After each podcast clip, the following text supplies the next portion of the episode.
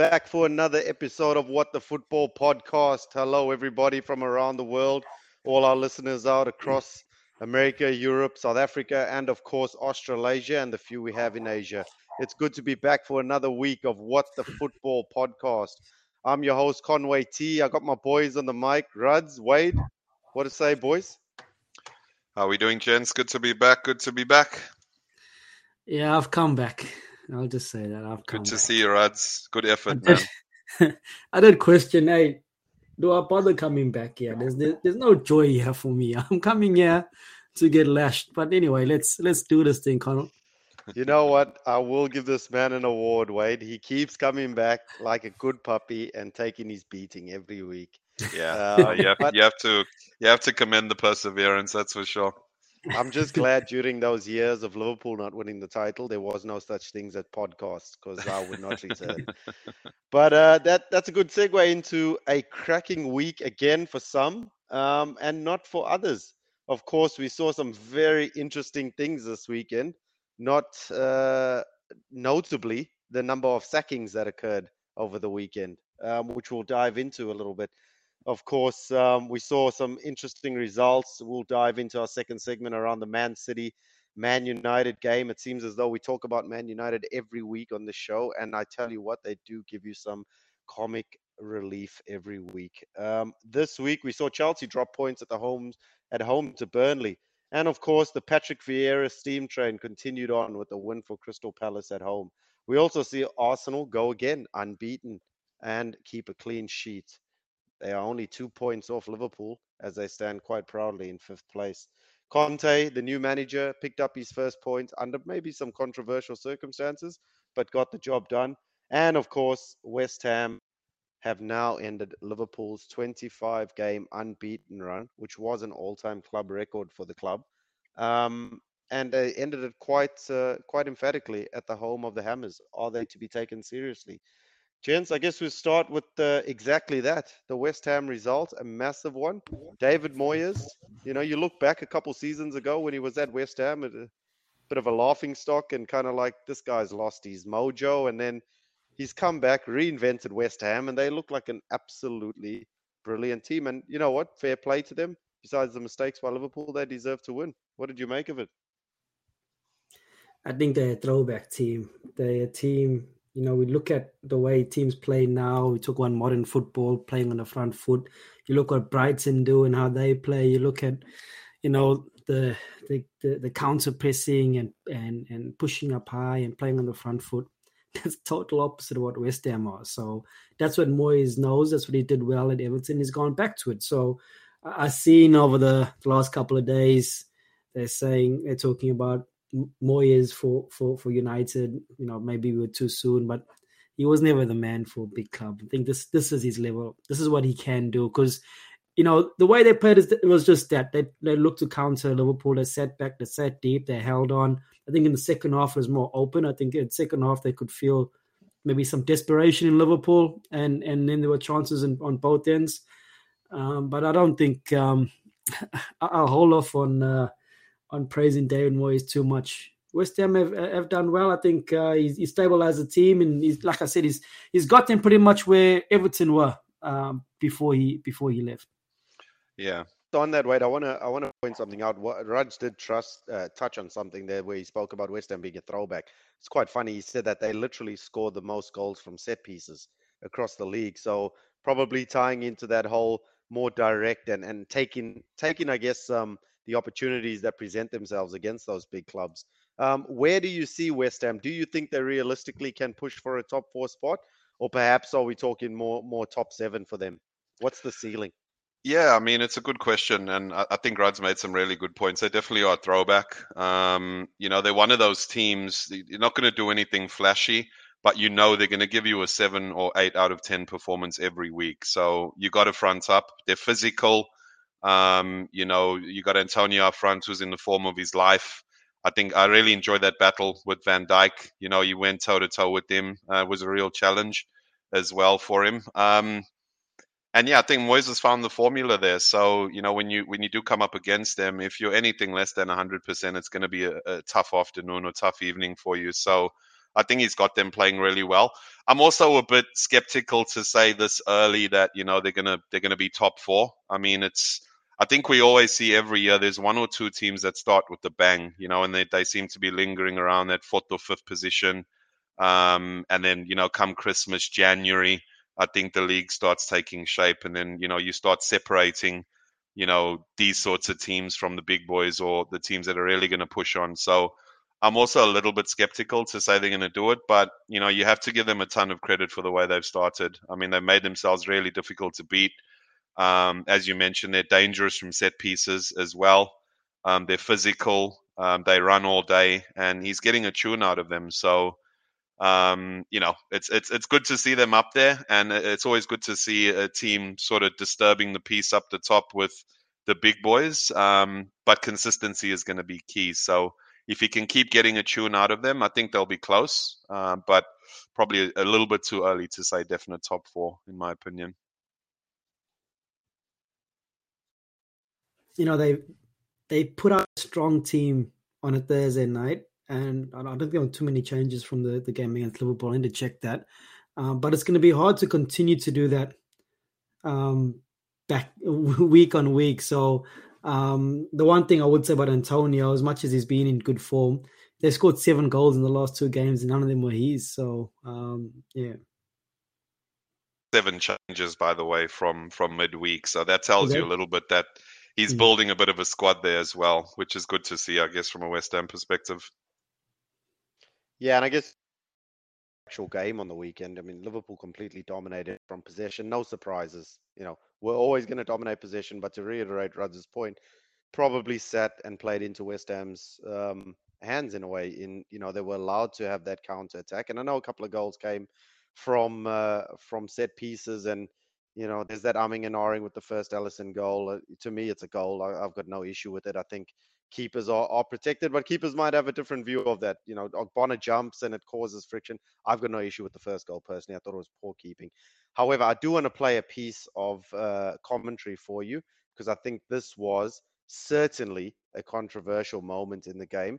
And I'd like to liken it to another incident that happened, but let's just have a have a listen here, guys. Certainly, the Cresswell, we agree that's a red card, yeah? yeah I don't even know how they don't give that. I, I don't, don't even give him the look at it. I don't know. I don't understand. But as we've been saying, preparing for the show, this has been a terrible weekend once again for English referees.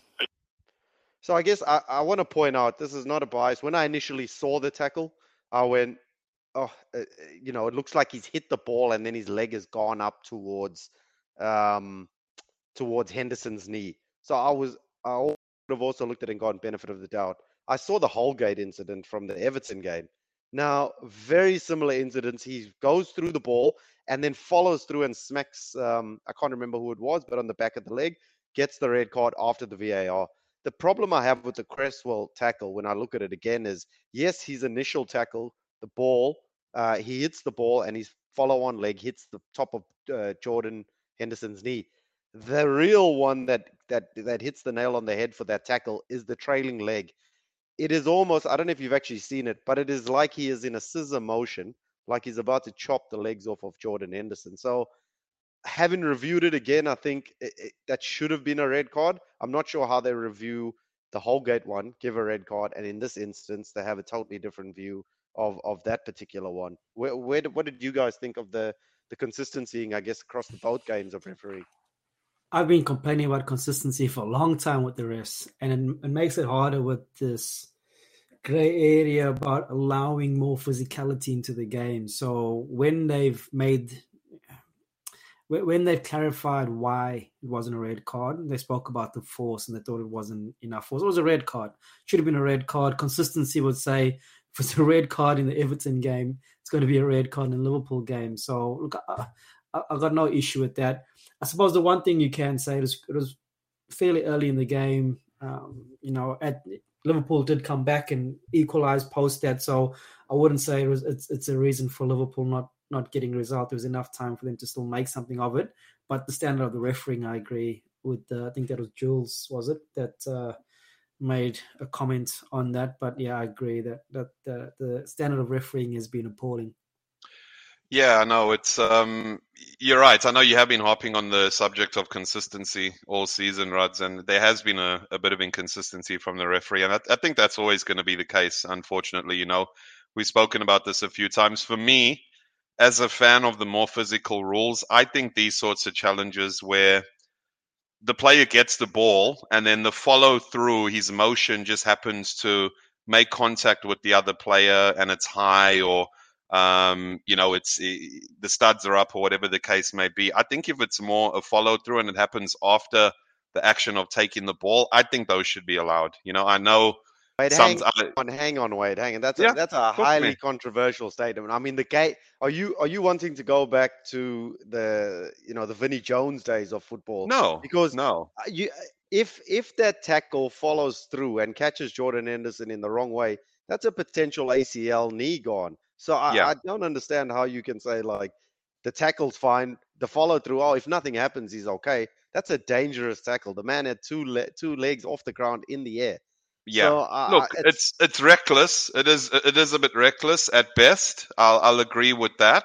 But my point is, if if the the defender is clearly going for the ball and he makes contact with the ball, and then the follow through happens to touch the player, I'm just I, I err more on the side of let that go. It's a, it's a contact sport. It's going to happen. You know, okay, I understand. Maybe you want to give a yellow for reckless play.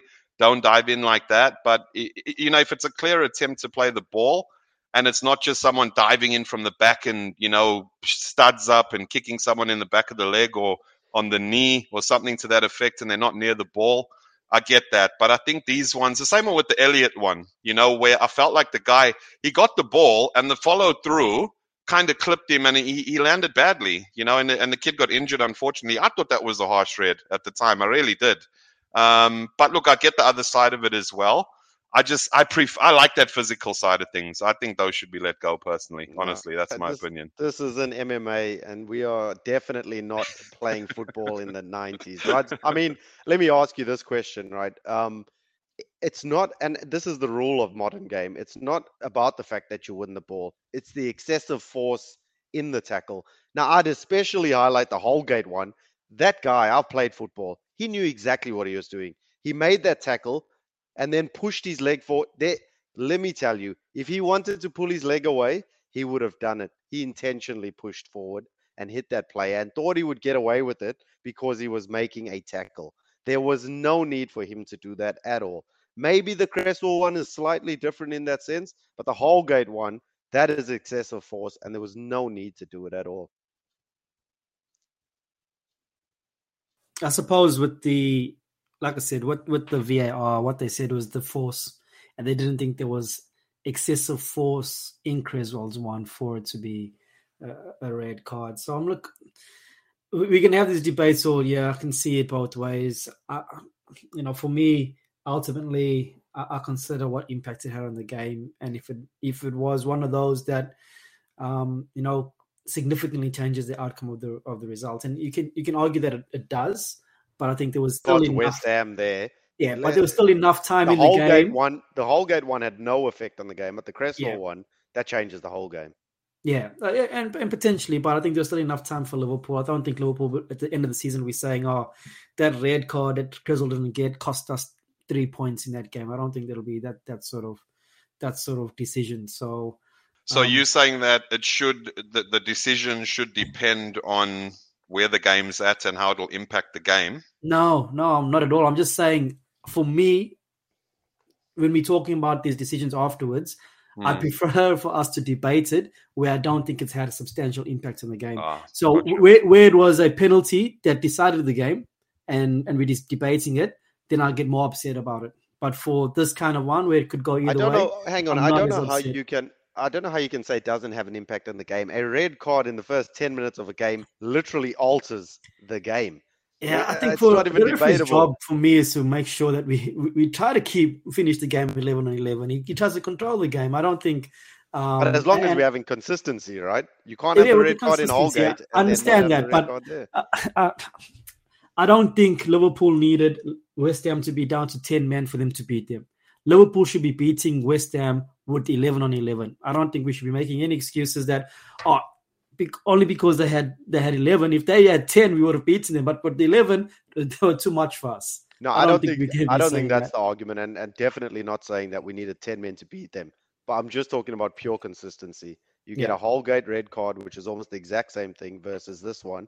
It's just, and it, whether this had been Liverpool or United or anything, I just feel that the consistency between the two decisions, and you've said it before, Ruds, was Yeah. completely off. Either they Yeah. both not red cards or they both red cards. Yeah, well, I, I said both red, um, but you Yeah. can see there's a debate here. So Nah, neither were red. go. Neither were red. They were fine. play, play on, Play play on. on, guys. We have to we have to shift gears. Yeah, I didn't want to spend that much time, but we spent 15 minutes on that debate. But it, it is something to to actually have a conversation about. Consistency of referees does ultimately affect it, and it makes it trickier when VAR is there, and again conflicting views in both games.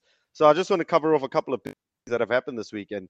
So Daniel Farke departs Carrow Road, having overseen 208 competitive games at the helm across four and a half year spell. Ironically, he got sacked after his win okay, let's not be naive. He was tapped on the shoulder about two or three weeks ago and told that something is happening, or at least within the week of the game. There's no way they announced that No, so- that win. So I There's listened no to a way. podcast. I No listened to way. one of the Norwich correspondents, and they spoke about it. And he didn't have any idea. You know, he found out he was being sacked post game in the change room. Wow. Oh, there Did, did you just say you listened to a Norwich podcast? It was an athletic that- podcast with the Norwich a Norwich correspondents. podcast. I was Yeah. just No, it was say, a Norwich wow, correspondent. Rudd has got a lot of time, man. Look, the, let's be writing was on the wall with that one. But shifting again, Chief Executive Christian Purslow says the club have opted to make a change during the next international break after not seeing continuous improvements in results, performances, and league position on last year. Of course, we are talking about the sacking of but last year he thrashes Liverpool 7-2. He's the new talk of the town. Not even halfway through the season, and he's been relieved of his duties at West at Aston Villa. A little bit harsh way, do you think? I mean, given the fact that they have lost someone like maybe Grealish, or do you think um, five losses in a row pretty much uh, signed his death warrant? It's a tough one this time. You know, I've been thinking about it, and um, like you mentioned, he had some really good results last year. Obviously, the Liverpool result. They also beat us at home. I think they beat us 3 0 or something, quite a dominant win. Um, they beat United at Old Trafford this year as well, which was a good result for them. Um, I, I think he needed a bit of time just to let these new players, um, you know, get What, what do you call it? Get acclimatized to the team. Um, you know, some foreign players have come in from other leagues. Losing Grealish, who was pretty much their their linchpin last year, always on the ball, dictated play, everything went through him. Um, I think it's I think it's tough. I think Dean Smith should have been given more time, um, at least until Christmas, to see if he could at least turn it around. This is pretty much the first bad run they've had under him since coming into the Prem. Um, so I am a little bit surprised by it. I would have I would have stuck with him. I think it's a little bit harsh. I think one thing I'll say on this is I don't think we should be surprised anymore with sacking of managers. There's Yeah, so much money true. in the Premier League that I think clubs get scared at the thought of going down. And the first knee jerk reaction is to get rid and find somebody. So it's like an ever evolving uh, rolling door. I do want to shift gears one more to, uh, of course, Newcastle United have named former Bournemouth coach Eddie Howe the new club manager. It was announced on Monday. Howe's arrival, the first appointment at the club since the 305 million pound takeover by the Saudi Arabian Public Investment Company. He has signed a contract until 2024. A good starting p- appointment for for Newcastle, you think, Ruds, or what do you, what do you make of Eddie Howe coming back into management? I do like Eddie Howe. I think he's a good manager and a good coach. So I've listened to a lot of the things he did and how you know what he did at Bournemouth was was close being a miracle, and he he, he really coached that and had them as a group. So I think ultimately his downfall was that he, they couldn't continue to compete um, financially and continue to play the brand of football that he wants. So when you play that front foot football without the without the stars behind you um, or without the the quality in the team, then you can get left exposed. So as much as even when they went down, they played lots of exciting games, but they, you know, I think they were, they were too easy to beat. So that scares me a little bit in terms of the current squad with Newcastle. So I think with the current squad, he might find some of the similar problems. He might they might play good football, but still concede too many goals.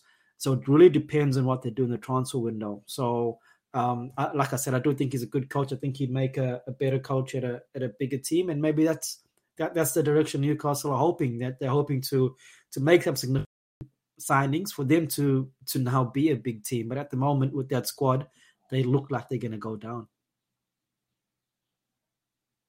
I think there you have it, folks. A good analysis. I mean, I think the the pundits agree. We haven't seen that many sacks since doing the egg, spoon, and sack race at primary school. But that's the Premier League for you. It keeps you on your toes, and you never know who is going to be on the slow train out of the building. We're going to shift gears now, and we're going to head over to the analysis corner.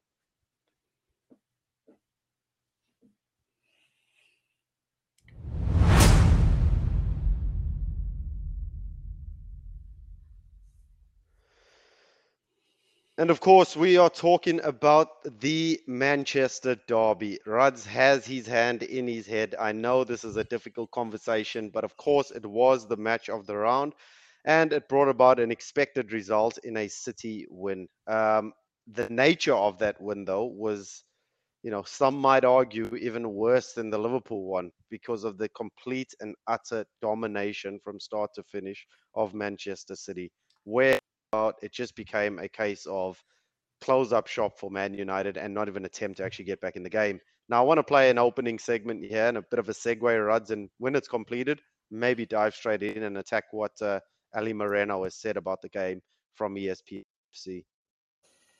The limitations that you have now from Manchester United, regardless of the manager, is the fact that this is a group of players that did not even compete against Manchester City. They were not even on the field to compete.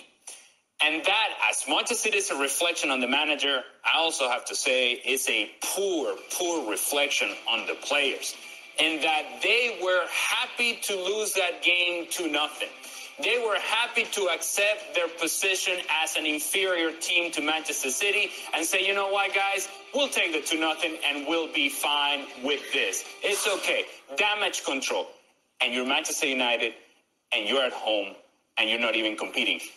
To me, this this result and this game and this performance was actually worse than losing to Liverpool in the manner in which they lost. Because it was a resignation from Manchester United as a club in terms of being competitive at the elite level against teams like Manchester City. Look, I think he makes some good points for a lot of the stuff that you're saying. Maybe not so much. I don't think as a player on the field, you go out there not to compete. So I think that's uh, I think that's nonsense. I think City were too good. So I think when United played with with three or five at the back, whichever way you want to look at it, ends up being five at the back when you're playing City um, because you get you get pinned back. But I think Pep was was tactically too smart for that. So he pushed he pushed his wing backs all the way up. He had Foden coming over to the one side. He had was it Bernardo Silva or someone else going on to the other side, pinning United back. When United were trying to play out from the back, that first goal, we had the ball, we had time. There's no options. You they pass it straight back to Man City and it comes straight back and they continue to attack. So David De Gea had the game of his life. I know he, he, he made a mistake for the second goal. I think it was a soft goal that he let in. But without him performing, that could have been five in the first half.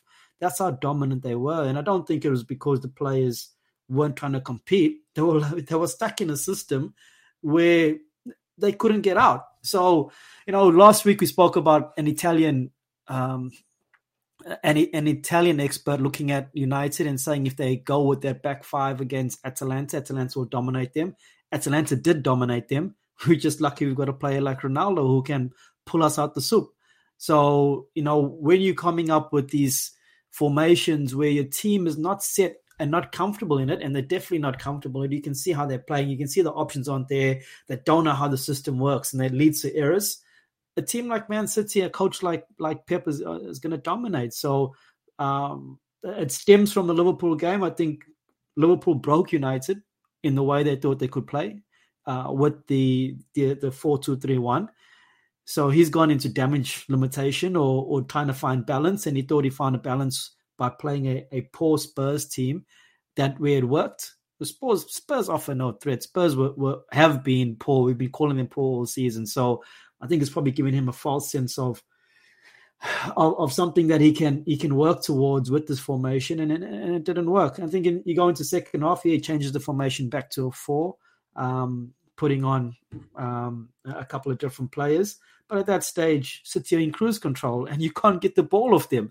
You know, United are playing and not trying to are not giving City the ball. City are keeping the ball. City got their patterns of play. City for them it became a training drill, and and and in that in that context, it was a worse defeat than Liverpool because you, you couldn't touch the ball. You know when you're playing, you know when you're playing in in a training game, and maybe the coach has given one or two extra players to the other team to say, look, maybe we're going to work out if if how we play if we go down, and you're not getting a touch, and you start screaming at your teammates because hey, work, move together because it's not working. That's what it felt like. It felt like a training drill where they just couldn't touch the ball and I, a lot of that is on the manager. So I, I don't look at the players.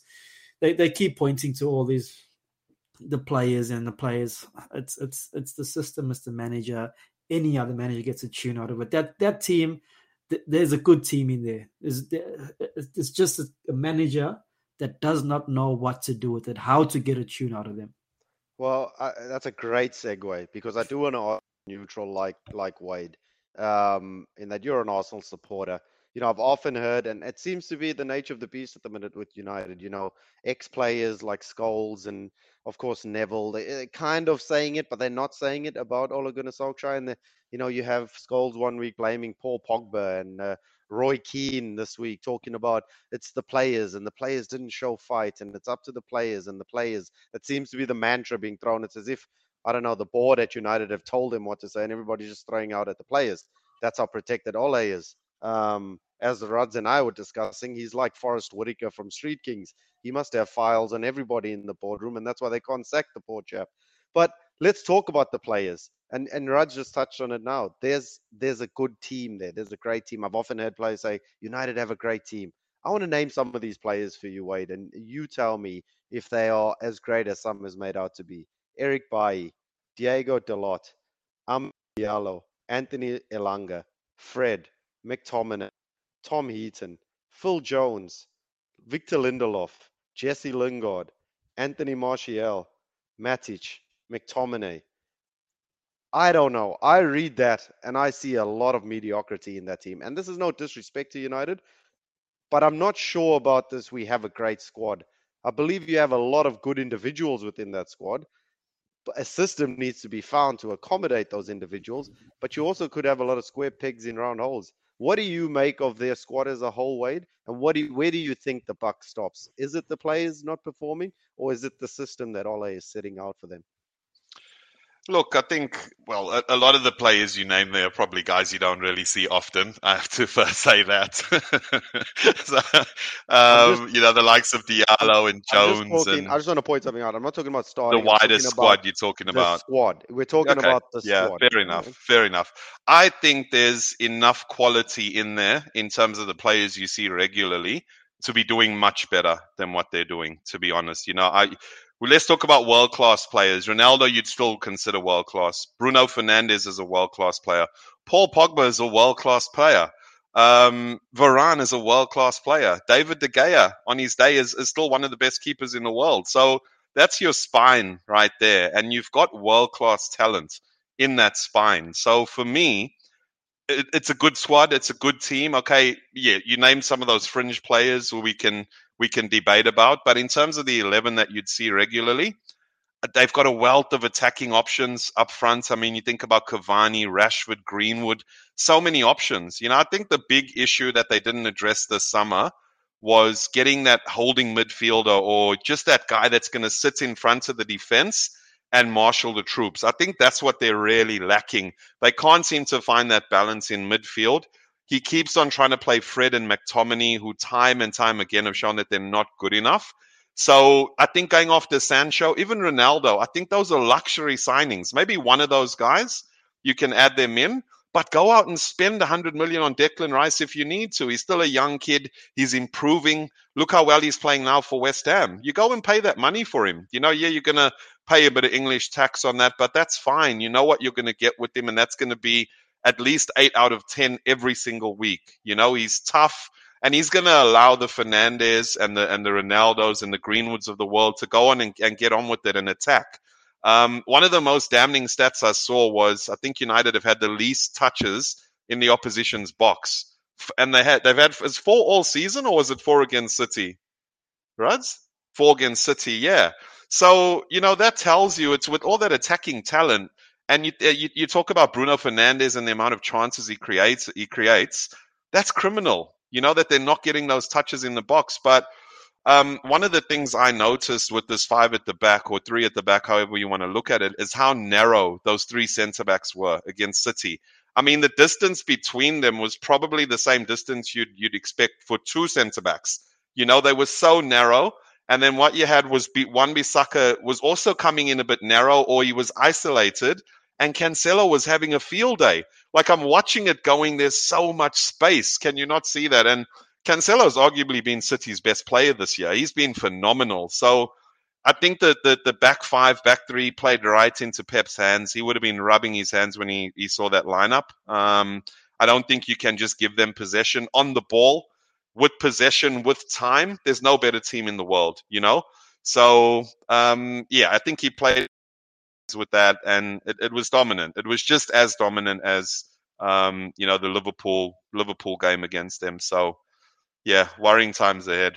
Yeah, I just want to say one thing about Roy Keane. And Roy Keane had said if he's Ollie, he wouldn't hang his hat on players like Wan Bissaka and, and Luke Shaw. It's the other way around. These are young players. You know, these are players that need to be coached. And we've got other young players like Jadon Sancho, who was one of the best prospects in, in the England national team and, and we've got players like Greenwood, who was again one of those. So it's the other way around. How dare you look at at these players and say the coaches and uh, you know that the coach can't hang their hats. These players can't depend on the manager to improve them and get them to the level where they got. Of course, you got to have self improvement, but he's got to play a system that that suits his players, not the other way around. So you know, Roy Keane and the protection of of Ollie is, is way too far. There was the, at least one casualty this week um, jumping off the Ollie bandwagon, and it's it's the guy who said sign him up. Ollie, um, Rio Ferdinand has has now said it's time for Ollie to move on and pass the baton on. So uh, there's one. I'm, I'm sure there'll be many more following post that coming.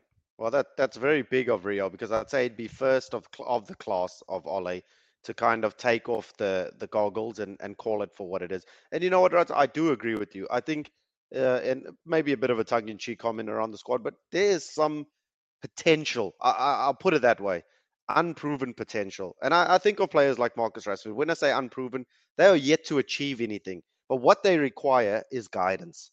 Wan Bissaka, Luke Shaw, um, uh, uh, you you mentioned him, Greenwood, um, Marcus Rashford. All these players that are at an age that they need that development and growth.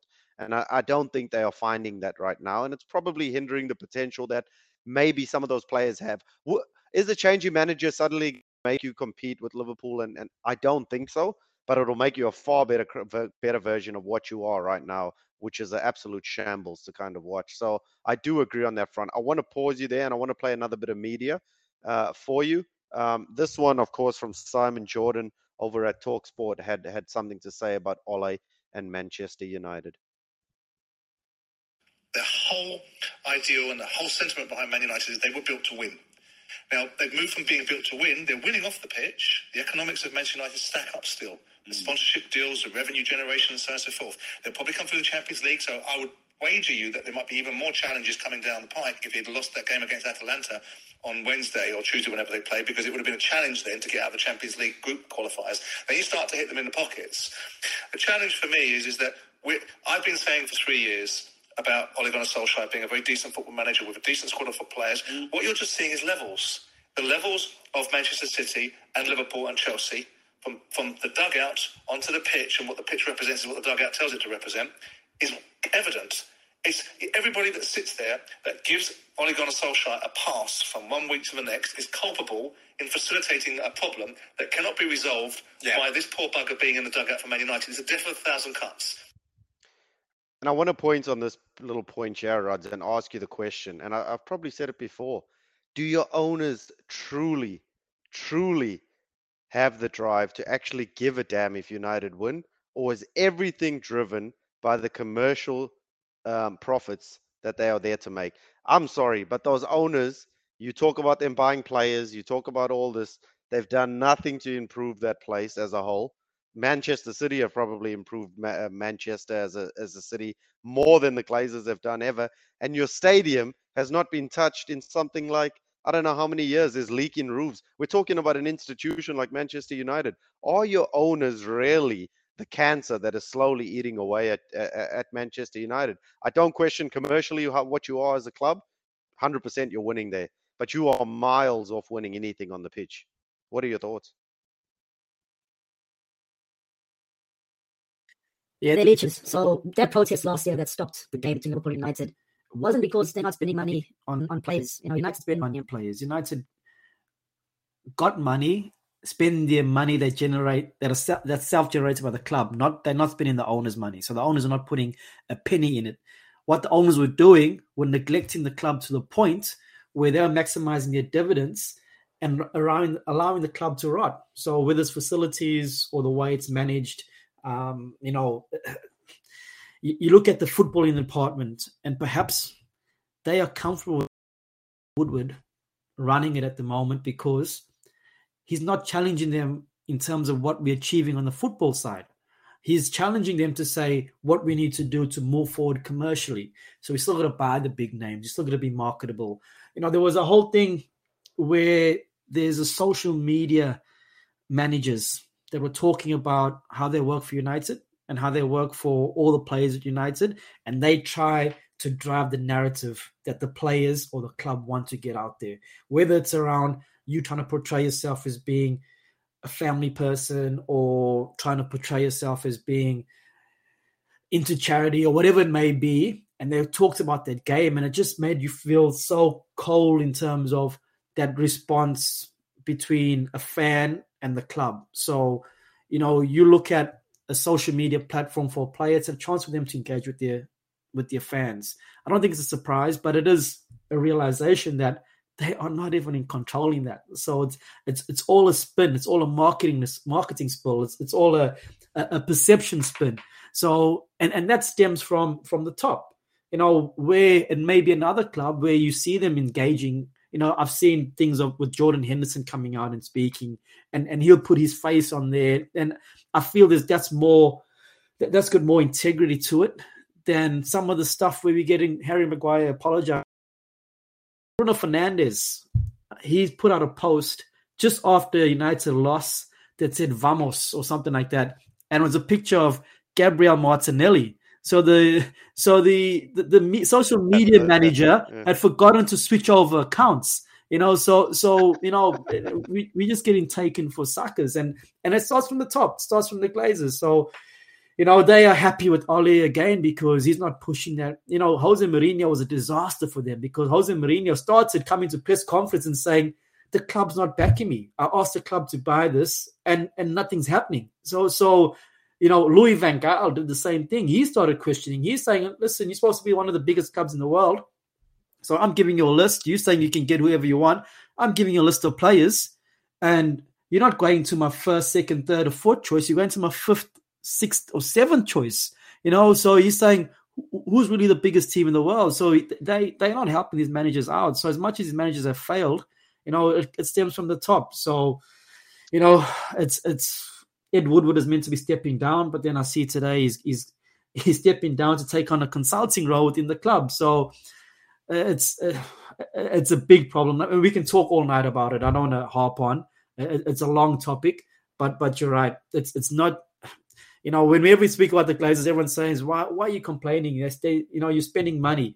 That's not the point. It's what they are doing to the club and how they are running the club, and the money that you're spending if you had football people running that club, that money you're spending will relate to a different outcome. And the failures you're now seeing on the pitch and the the standards you're now seeing on the pitch will not be accepted. Someone said last week that this is not exaggeration. Ole Gunnar Solskjaer would have probably been sacked five or six times by Real Madrid, right? And and and yeah. that's a realization of how far we've come from being that top club. I don't think he would have been hired by Real Madrid. To be honest, I don't think he Would, would have would, been he, hired. would he be hired by Norwich? Would he be hired by Watford? Would he be hired by Newcastle? Would he be hired by Aston Villa? Look, You I can see. I, I, I, I I- look. I'd, I'd like to say I don't take satisfaction in seeing you in pain, but that would be a lie. But I, I will. I will. This is where. This is where the situation is. I'm going to close the segment out with this, and I think you guys are going to be gobsmacked by what you're about to hear, right? But of course, it is our our main man, Grant Fries, has come in from Maritzburg, and he's told me this.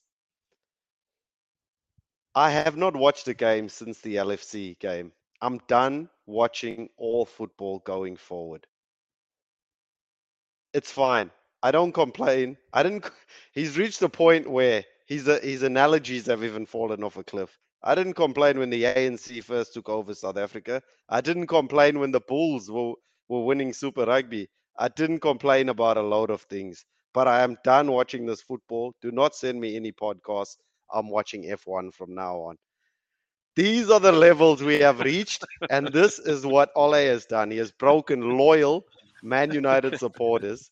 I was gobsmacked by Kron's uh, comments because he's a he's a loyalist. He's been supporting United forever. He did put a disclaimer in the end and say, "I have not left United. I've left football." Ah, So he is broken, and it is tough being a Manchester United supporter. Guys, we could go on about this conversation all night, and I dare say we'll be back here again talking about Ole in a couple of weeks. I'm going to shift gears, and of course, we're going to head into our favorite segments. And of course, we got the fans are, are pretty much cheering loud for this one, right?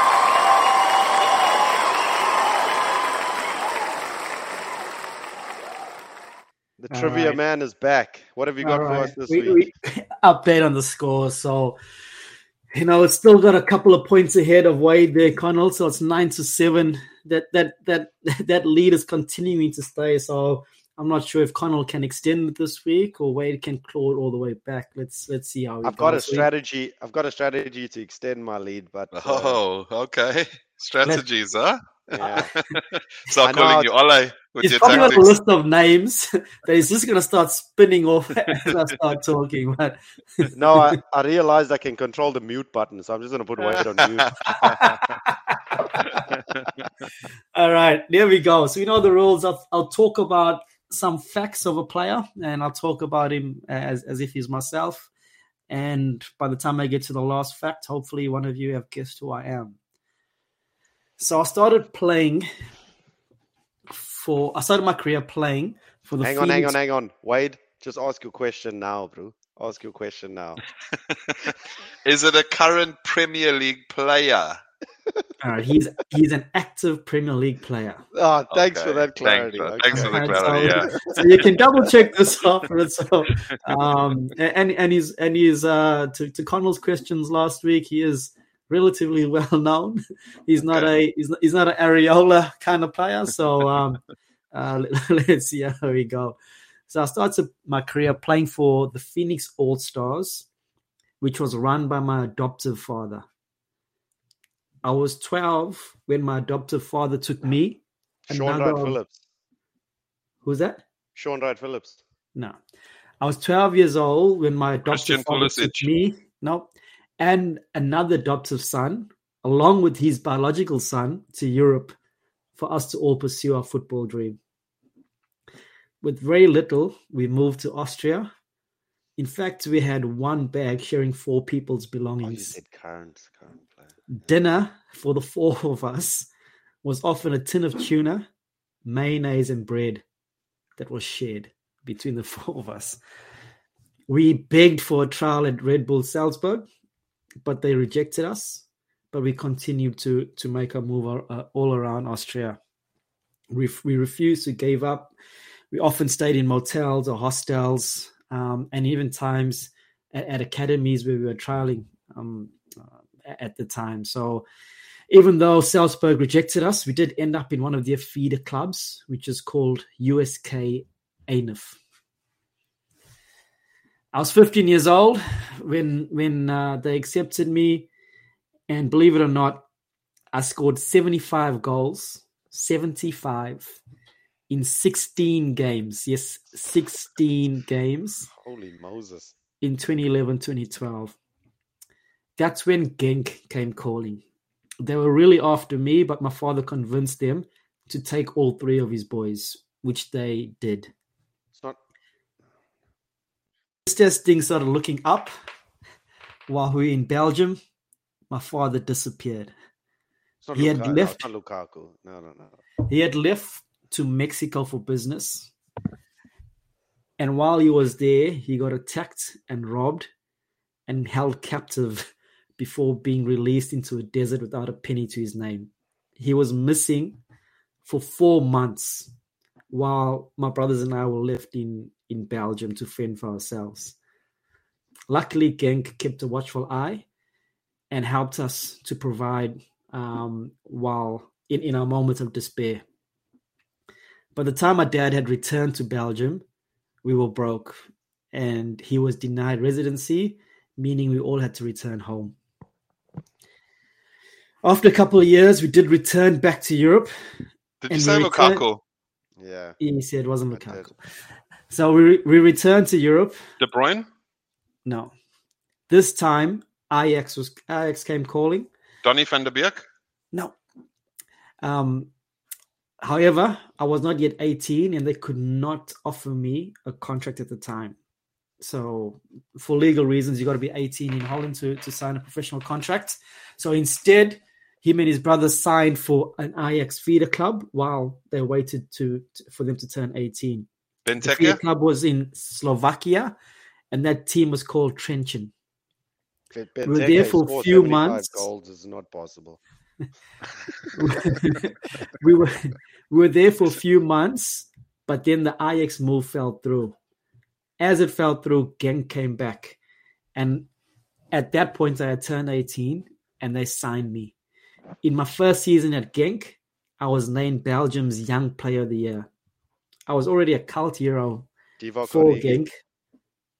No, not Origi. I was already a cult hero for Genk, scoring crucial goals during the season. In the Europa League against Rapid Vienna, I scored a goal that won the goal of the competition. Oh. After two stellar seasons in Belgium, where I made 56 appearances, scoring eight goals, Mina, Mina was it? No. It was time for me to make the next step. Oh, he's not Belgian. Chelsea, Man City, Liverpool, and Man United all came in for me. However, I chose to move to the Bundesliga in a move worth 20 million euros. Jadon Sancho. No. I made my debut for the club in a can't 1 0 loss amazing. against Hamburg. My Champions League debut came Which in a- club? Which club is he at in Germany, sorry? I haven't said the He club. said. Oh, okay. I, I made my Champions League debut in a 2 2 aggregate defeat against going say Atleti. Timo Werner, even though it's not him. Not Werner. In 2017, I was called up to the national team. Hakim Ziyech? No. However, I declined with the view that the standards within the national team were not at the level required. However, in 2019, I finally accepted a call to play in the CONCACAF Gold Cup. I knew this. Yeah, it's not. I've since played 10 Jesus. games for my country, no. netting just one goal. I earned my first cap in a game against Honduras and scored my only goal to date against Antigua and Barbuda. In the 2017-18 season, I was named in the Bundesliga team of the season. Firmino? No. No, can't be. On the possible, 4th of. August, I moved to the Premier League for a fee of 30 million pounds. I made my debut in a 3-2 loss against Watford and I scored my first goal in a 3-0 win against Everton. I play for the Claret and Blue Army, also known as the Lions. I was born in Clarendon, I don't know who Kingston. Jamaica. I played for Bayer Leverkusen in the Bundesliga before making my Premier League Leon move. Bailey. There we go, Wadey. Oh, wait. Get in there. There we I think go. he's Jamaican. Come on. Yeah, I wasn't. I wasn't even close to that.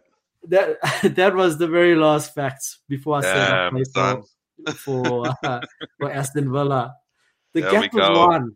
The gap is one. Oh my it's god. going Getting close. tonight. It's getting going close. tonight. Yeah, I thought it'll be a tougher one, but I know the next one I don't think we're gonna go the distance. I'm pretty sure you guys will guess pretty pretty quickly as we go through guess the teammates. So we know the rules. I'll talk through a number of teammates I've played with across my career, and by the end of it, hopefully you know who I am. Starting on the top,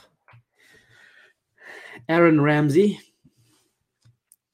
Adil Rami, Adnan Januzaj, Alexander Isaac, Andre Schurrle, Andre Yarmolenko, Christian Pulisic, Ciro Immobile, Is this a Premier League player? Yeah, always. is. I'll just I'll Danny jump in there, mate. Ceballos, Danny Welbeck, Jimmy Traore, Jimmy. Dennis Suarez, David Luiz, Is this player currently playing? yes, Eden Hazard, Gervinho, Idrissa Gueye, Ilkay Gundogan, Jadon Sancho, Kevin Campbell, Kurt Zouma, Laven Kazawa, Thiago Silva. no, Mark Virgil. Bartra, Mario Götze, Mesut Ozil, Mitchell Langerak, Nampalys Mendy, Neven Subotic, Nuri Sahin, Nuri Ousmane Sahin, Dembele, Real Madrid. Gundogan? Peter Cech, Rafael Guerreiro, Robert Lewandowski, Robert Lewandowski. Socrates, That's Bayern Papas Munich or Totopoulos. Poland, right? Stefan Rufia, Stephen it Steven Dortmund player Lichtsteiner and an or Lichtensteiner. Lichtsteiner? player? Sounds like it. Huh? Eh? William Bali. Has to be a Bali. Johan Kabay. That's all 40. I can start on the top again and go through them. No. But let us just give us a moment to at least think about everything Yeah. because yeah, those names come quick. You know what I mean? Okay, so I, I let like I'm happy to work with you. Yeah, wait. I Lewandowski is it's either Dortmund, There was a lot of Dortmund Bayern- players in there. There was a lot of Dortmund, Dortmund players in there. Bayern, or Germany, right? Uh, sorry, Poland. Yeah. I got Dortmund, I got. Arsenal, possibly Germany. Yeah, Hmm. possibly. I've not included any international teammates. These Oh, only no club teammates. No international teammates. Okay. Only Okay. club teammates. So got I got Dortmund think the and Arsenal. Lewandowski is the closest one to getting anything. He said Götze, he said Subotic, he said a lot of Dortmund players there. So it's a Yeah. Dortmund connection. Definitely. Ah, who are we talking and he's about a current here? Premier League player. Jadon Sancho? no, No. I mentioned too Jadon. Sancho. Yeah, Oh, you mentioned mention him. Um, Marco, no, he doesn't play in the Premier League. Current Premier League player, wow. Someone at Dortmund, he'd have to be pretty. old. Aubameyang. It is Aubameyang. There you go. You know what? Here Get in is there. Aubameyang. Get in there. You know, I was gonna say Obama Aubameyang in the middle of it, and I'm like, no, it can't be. There's no way it's him. I should have just. wow. I actually Idiot. thought you guys would get it. So I mean, you got the Dortmund connection pretty quick, and you got the I got Arsenal connection Dortmund, I got quick. the Arsenal, yeah. And if I go through it, I'm only thinking, well, there's only two players it could be: Henrik Mkhitaryan or Aubameyang. Oh, Mickey, yeah, yeah, sure. So- I, I- I I didn't know. didn't I honestly didn't even think of Oba until just then. Wow. Oh, so Yes. Wade has actually closed the gap this week. So Get you're both in. sitting on nine apiece. Get in. Connell, you've given it away, you've blown it, and as Wade continue to, to, to rise from here. So stay tuned for next week to see to see what the results are. Oh yeah, yeah. Okay, okay, Wado, you can take it. You can take Nice, it. man. Hey, I'm in, I'm inspired by. Mikel Arteta, so you know we're on the up. we're on the up. Yeah, yeah. I think you know what. I'll, I'll be humble in this one and give you a bit of a, give you a bit of a, give you a bit of a round of applause. Eh? Thank you, thank you, thank you. It's good to go into the international break level. That's what you can say. All right, we're gonna shift gears. We're getting into the final final thoughts, boys. I guess uh, you know, it's the international break yet again, the bane of our existence. Um, I believe we come back and we play the mighty Gooners on the other side of this for Liverpool, so that should be interesting. Uh, one thing I'll probably touch on in this closing, since I'm not looking forward to anything over the next couple of weeks, is uh, performance of the week and uh, play of the week, something we didn't touch on. Um, so maybe I'll, I'll, I'll start this off. Um, you know, the easy one is is probably again much like that that Liverpool versus United. It could easily go to City, but I don't even think that was much of a contest to give give City the Team of the Week award. So I'm actually going to give it to I'm going to give it to West Ham for their performance. I thought they they they were good value for their money. I th- thought they were well structured in their approach, and you know what? They're going to cause they're going to cause a few teams problems. I can see why you know um, teams have struggled against them, um, and I think they'll continue to do that, especially at home.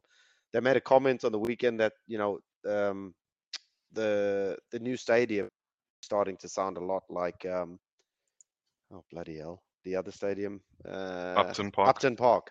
Yeah, that's right. So the noise is back. The fans are excited.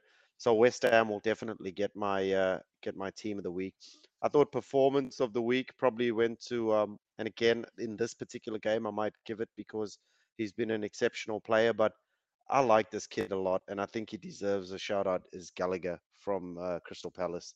you know, him and Zaha are really starting to pull the strings massively within that team. I mean, Zaha has always been a part of it, but Gallagher, for a young kid, is really taking the opportunity given to him by Vieira. He's scoring, he's assisting. I think he's been involved in quite a lot of goals this season. So, shout out player of the week to, to Gallagher from Crystal Palace. Right? Yeah, look, I think it's uh, tough for me to say, but I think Man City actually do get my performance of the week. So they've gone away to their biggest rivals, their most hated team that they have. They've limited them to four touches in the entire game in opposition uh, in their own box. They've kept the ball away from them.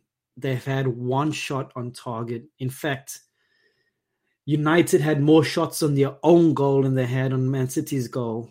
They they made it look so easy, and when you make the game the most difficult thing the most difficult thing in the in, in, the in the game is to make it look that easy so i, I think it's uh, you know the gulf between the two teams has never looked as big as it did in that game you know city have always been a better team over the last few years than united but united have gotten good results um, in fact, Ole's had a, a better record against Pep than than than, than Pep has the other way around. So uh, he was winning that that battle. So I think for for for the performance, for sure, it's going to go to to Man City.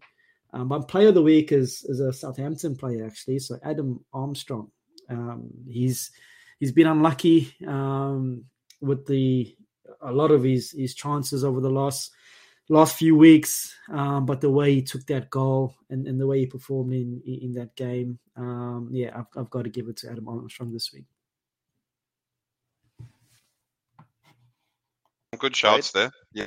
Uh, some really good shots. That Armstrong goal was a cracker, by the way. What a finish! And I think he's deserved it because he's he's put in some really good performances, and the goals haven't been coming. So that's a good shout. Um, well, performance of the week, I'm probably going to go with Crystal Palace. Um, you know, Wolves have been playing really well, and I think they were really dominant um, in that game. And uh, we spoke about how well Palace have been playing and not necessarily getting the results. Um, and I think they turned that around on the weekend. So um, I think they were good value for that 2 0 when they looked really good. So Vieira with that one.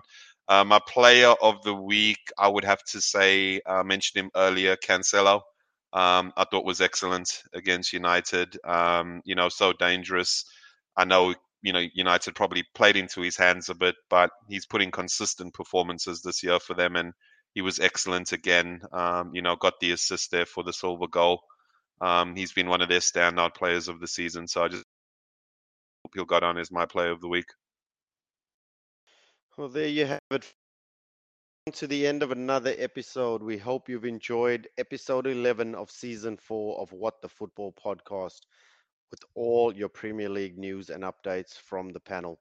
Of course, we head into the international break, which nobody enjoys, and everybody is waiting and counting down the minutes to the kickoff of the start of the next round of fixtures. It's been a pleasure bringing you another episode. I'm your host, Conway T. I'd like to thank my panelists, as always, Ruds and Wade, chiming in from Melbourne, of course, as always, as we wait for another week of Premier League to kick off. Please catch us on all the socials on Facebook, on What the Football, at Twitter, as well as, of course, you can catch us on the streams on Podbean and, of course, Apple Podcasts. It has been a pleasure bringing you another episode. We hope you do something to entertain yourselves during this international break. Until next week, we will see you then.